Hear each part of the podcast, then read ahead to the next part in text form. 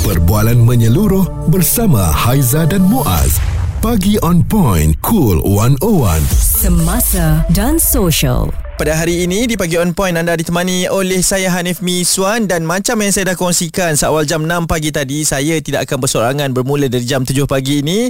Uh, kalau semalam Ani Mizati rakan saya yang temani saya hari ini seorang rakan saya juga idola saya sifu saya hadir seorang uh, pengacara uh, wanita hari ini penerbit eksekutif uh, dan juga segala-galanya lah di pentas ini Fiza Sabjahan. Selamat pagi Fiza. Selamat pagi Ani. Uh, thank you teman saya Fiza eh. Uh, saya lah kena cakap terima kasih sebab Aduh. Aduh. jemput datang sini. Ah okey, awal pagi hari ini kita bertugas. Fiza pun akan uh, bertugas untuk wanita hari ini pada hari ini. Jadi anda semua kena bersama-sama kami sebab kita hari ini Fiza, Mm-mm. kita nak cakap berkenaan dengan zat makanan. Nah, ini isu kesihatan. Uh, kalau Fiza seorang yang mementingkan untuk dapatkan nutrisi yang betul dalam pemakanan ni Fiza? Uh, itulah ni cakap terus terang lah. Ah. Sebenarnya kalau cakap tentang zat makanan ni, kalau Okey. saya sendiri dengan Hmm. kerja kita yang kadang-kadang tak menentu dan sebagainya ni, Right. kadang-kadang terlupa juga nak nak waktu makan yang betul tu nak Hmm. ada waktu makan yang betul tu Hmm. tapi kadang-kadang kalau tak sempat makan pagi saya pastikan dalam satu hari tu cukuplah uh, makanan yang kita perlu ambil tapi kalau nak cakap tentang zat ni Anip Ya. tak tahulah sama ada makanan yang kita ambil tu sebenarnya cukup ataupun tak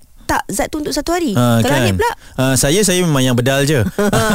yang penting Yang maha bedal. Ah, yang maha bedal. yang penting uh, bagi saya sebab kita macam saya zaman uh, belajar dulu uh, dibesarkan dengan pemahaman uh, piramid makanan tu kan dengan karbohidratnya, dengan vitaminnya, dengan yelah segala zat apa semua tu. Uh, jadi bagi saya penting untuk makan nasi dengan lauk-lauk dan juga buah-buahan lah. Saya jenis yang macam tu. Cumanya uh, apabila menjadi parents ni, ibu dan juga bapa kami memang sangat penting kan untuk anak lah. Okey. Ah, sampai bergaduh-gaduh sampai menangis lah anak tu tak nak makan sayur pun kita suruh makan juga. Uh, sebab kita tak nak uh, berlaku pengabaian dari sudut uh, bagi anak ni makan kan. Asyik nak makan jajan asyik makan yang manis-manis saja tak boleh juga. Uh, macam tu dengan mereka uh, dengan anak ni kita disiplin tang diri sendiri ah tak apalah kejap lagi lah nantilah yang ada makan. lah. apa yang ada lah. Ah, kadang-kadang buat rasa-rasa macam tu pula saya. Tapi kan Anik perasan tak? Kadang-kadang Ha. Kalau kita orang dewasa ni Kalau cakap Hmm. tentang zat makanan ni Kadang-kadang disebabkan oleh diet-diet kita ni juga Okey. Kita tak tahu sebenarnya Sama ada apa yang kita ambil tu Cukup ataupun tak cukup Untuk diri kita. Hmm. Ah, Sebab kita rasa macam dulu-dulu Kita memang biasa ikut piramid makanan ni Okey. Tapi sekarang ni Anik perasan tak Ada macam-macam jenis diet Ataupun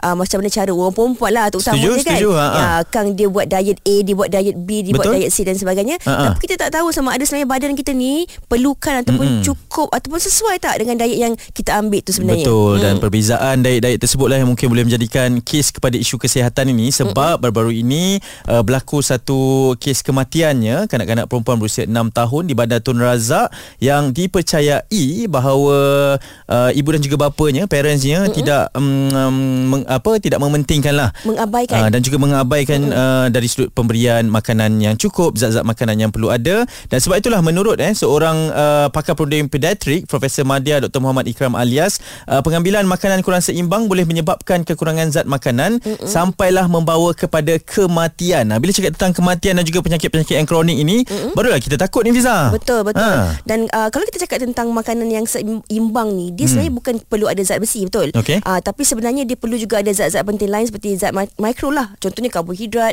protein dan juga lemak, juga uh, mikro iaitu vitamin dan juga mineral. Hmm. Uh, ini yang saya cakap tadi sebab kadang-kadang kalau Okey. untuk orang dewasa ni kanak-kanak Hmm. kan, kalau Hmm. untuk orang dewasa ni kadang-kadang dia ada ambil diet tertentu, dia hanya ambil protein diet sahaja Okey. ataupun uh, ada orang dia buat intermittent fasting, dia Ah, ah. makan dalam tempoh waktu yang yang, yang Pagi je, ah, contoh. yang tertentu kan. Ah, ah. Lah, tapi untuk kanak-kanak ni saya kira Hmm. macam Anik cakap tadi sebagai ibu bapa penting sebenarnya untuk kita titik beratkan anak-anak kita ni. Ya. Ah, kadang-kadang Mm-mm. ada juga dalam kalangan anak-anak kita ni yang dia picky eater. Betul. Ah, ini yang susah ni satu kalau hal eater ni. Ah, dan uh, picky eater tu pun satu dan uh, sebagai ibu bapa kita anggap macam okey waktu makan yang penting anak makan. Mm. Apa dia makan tak apa, yang penting dia makan. Itu je uh, yang kita lepaskan tanggungjawab tu.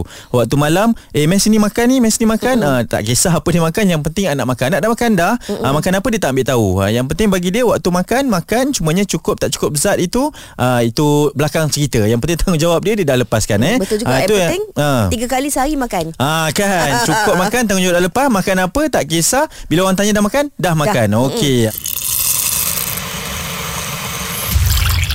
Responsif menyeluruh tentang isu semasa dan sosial. Pagi on point bersama Haiza dan Muaz. di Cool 101.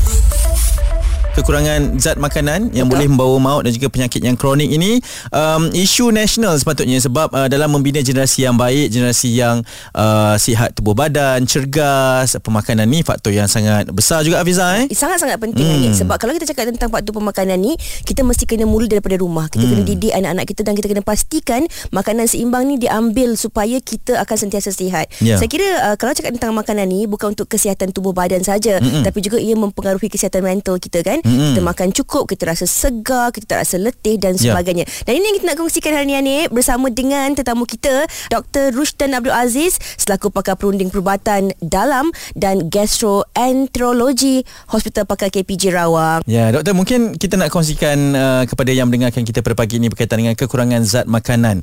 Ini isu yang serius doktor uh, di negara kita terutamanya? agak serius juga kan lagi satu kita dengar cerita baru-baru ini kan kes yang terjadi di, di Kuala Lumpur kan Mm-mm. di mana seorang kanak-kanak telah meninggal sebabkan malnutrition kan mm kekurangan zat makanan which is sangat menyedihkan lah di dalam negara kita ni kalau ada punya masih terjadi lagi perkara macam tu Okey. Uh, doktor kita nak tahu jugalah kalau cakap tentang makanan seimbang ni ataupun kekurangan zat makanan ni kan, adakah ia sebenarnya memang tertumpu kepada kanak-kanak je ke mm-hmm. ataupun sebenarnya orang dewasa juga boleh mengalami masalah yang sama doktor?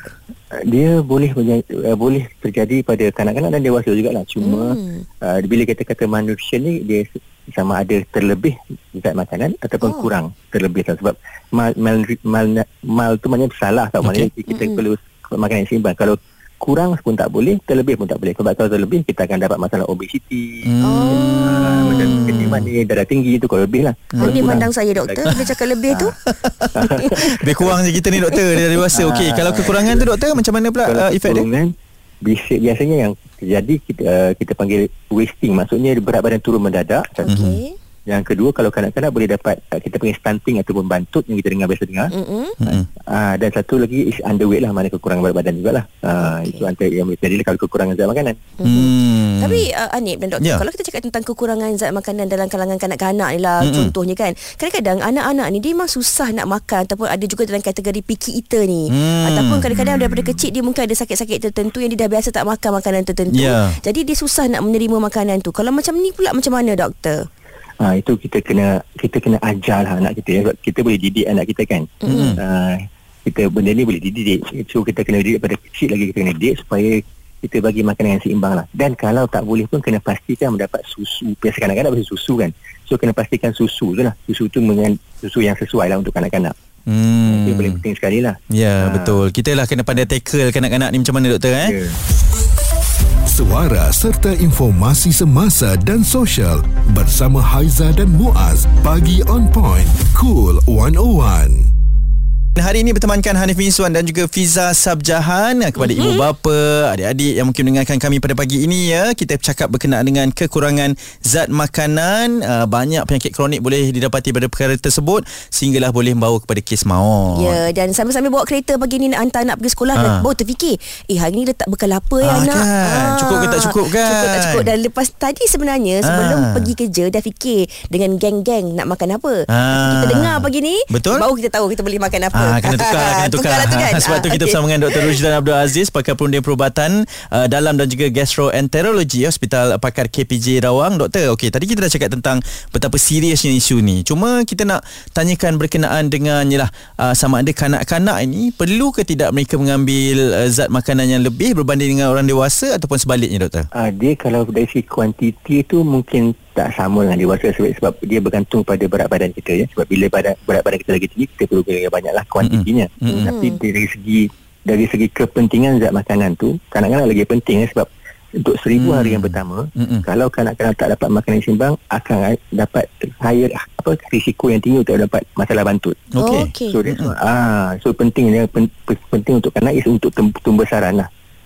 Okay? Ah, dia pasti kita kena pastikan kanak-kanak seribu hari yang pertama daripada lahir sampai seribu hari itu maknanya dalam sampai 2 3 tahun Mhm. kena pastikan dia mendapat makanan yang seimbang supaya tidak dia dapat membesar dengan sempurna. Sebab Okey. kalau tidak akan jadi masa pembesaran lah itu kes-kes bantut yang tinggi kan di Malaysia. Hmm. Hmm. Ah, so dari kuantitinya mungkin kurang daripada dewasa tapi kualiti makanan tu penting. Okey, quality. Kita Quality. lock uh, Kita lock benda tu. kataan quality tu eh. Kita retweet 66 kali doktor. Quality eh.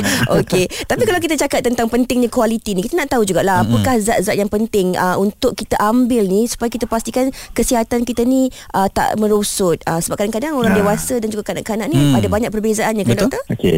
Dia, dia kita bagi, kita bagi pada dua yang utama ya. Makronutrien, mm-hmm. nutrien yang besar dan mikronutrien ya. Mhm. Mm-hmm. Makronutrien ni terbagi kepada karbohidrat, protein dan lemak. Mhm. Ya, dan mikronutrien pula is vitamin dan zat galian ya. Vitamin tu macam vitamin A, B, C, D, E dan K. Okey. Dan zat galian contoh- contohnya macam zat besi ya, uh, iodine, semua semua tu semua tu kita kena ada lah dalam, dalam makanan kita seharian. Mhm. Sebab kalau kurang untuk peringkat yang lama dan kita akan dapat masalah dari kesihatan dan saran lah. Okey. Doktor, tadi kami uh, ada berbincang lah sebab kami ni pun kadang-kadang uh, gatal jugalah untuk uh, diet sana, diet sini. Yelah badan kena jaga juga. Cuma kadang-kadang kita ni uh, ikut trend kan, Betul. Fiza kan. Hmm. Uh, bukan diet yang seimbang, yang sihat apa semua tu. Kita faham benda tu. Cumanya adakah ianya memberikan risiko uh, kepada benda-benda dalam pengambilan Hmm. zat makanan ni doktor? Diet-diet sebegitu? Dia ber- bergantung pada apa diet tu lah yang Hmm. macam saya kata. Yang Hmm. pentingnya kita kena ada makanan semua yang saya kata tadi uh, semua zat makanan dan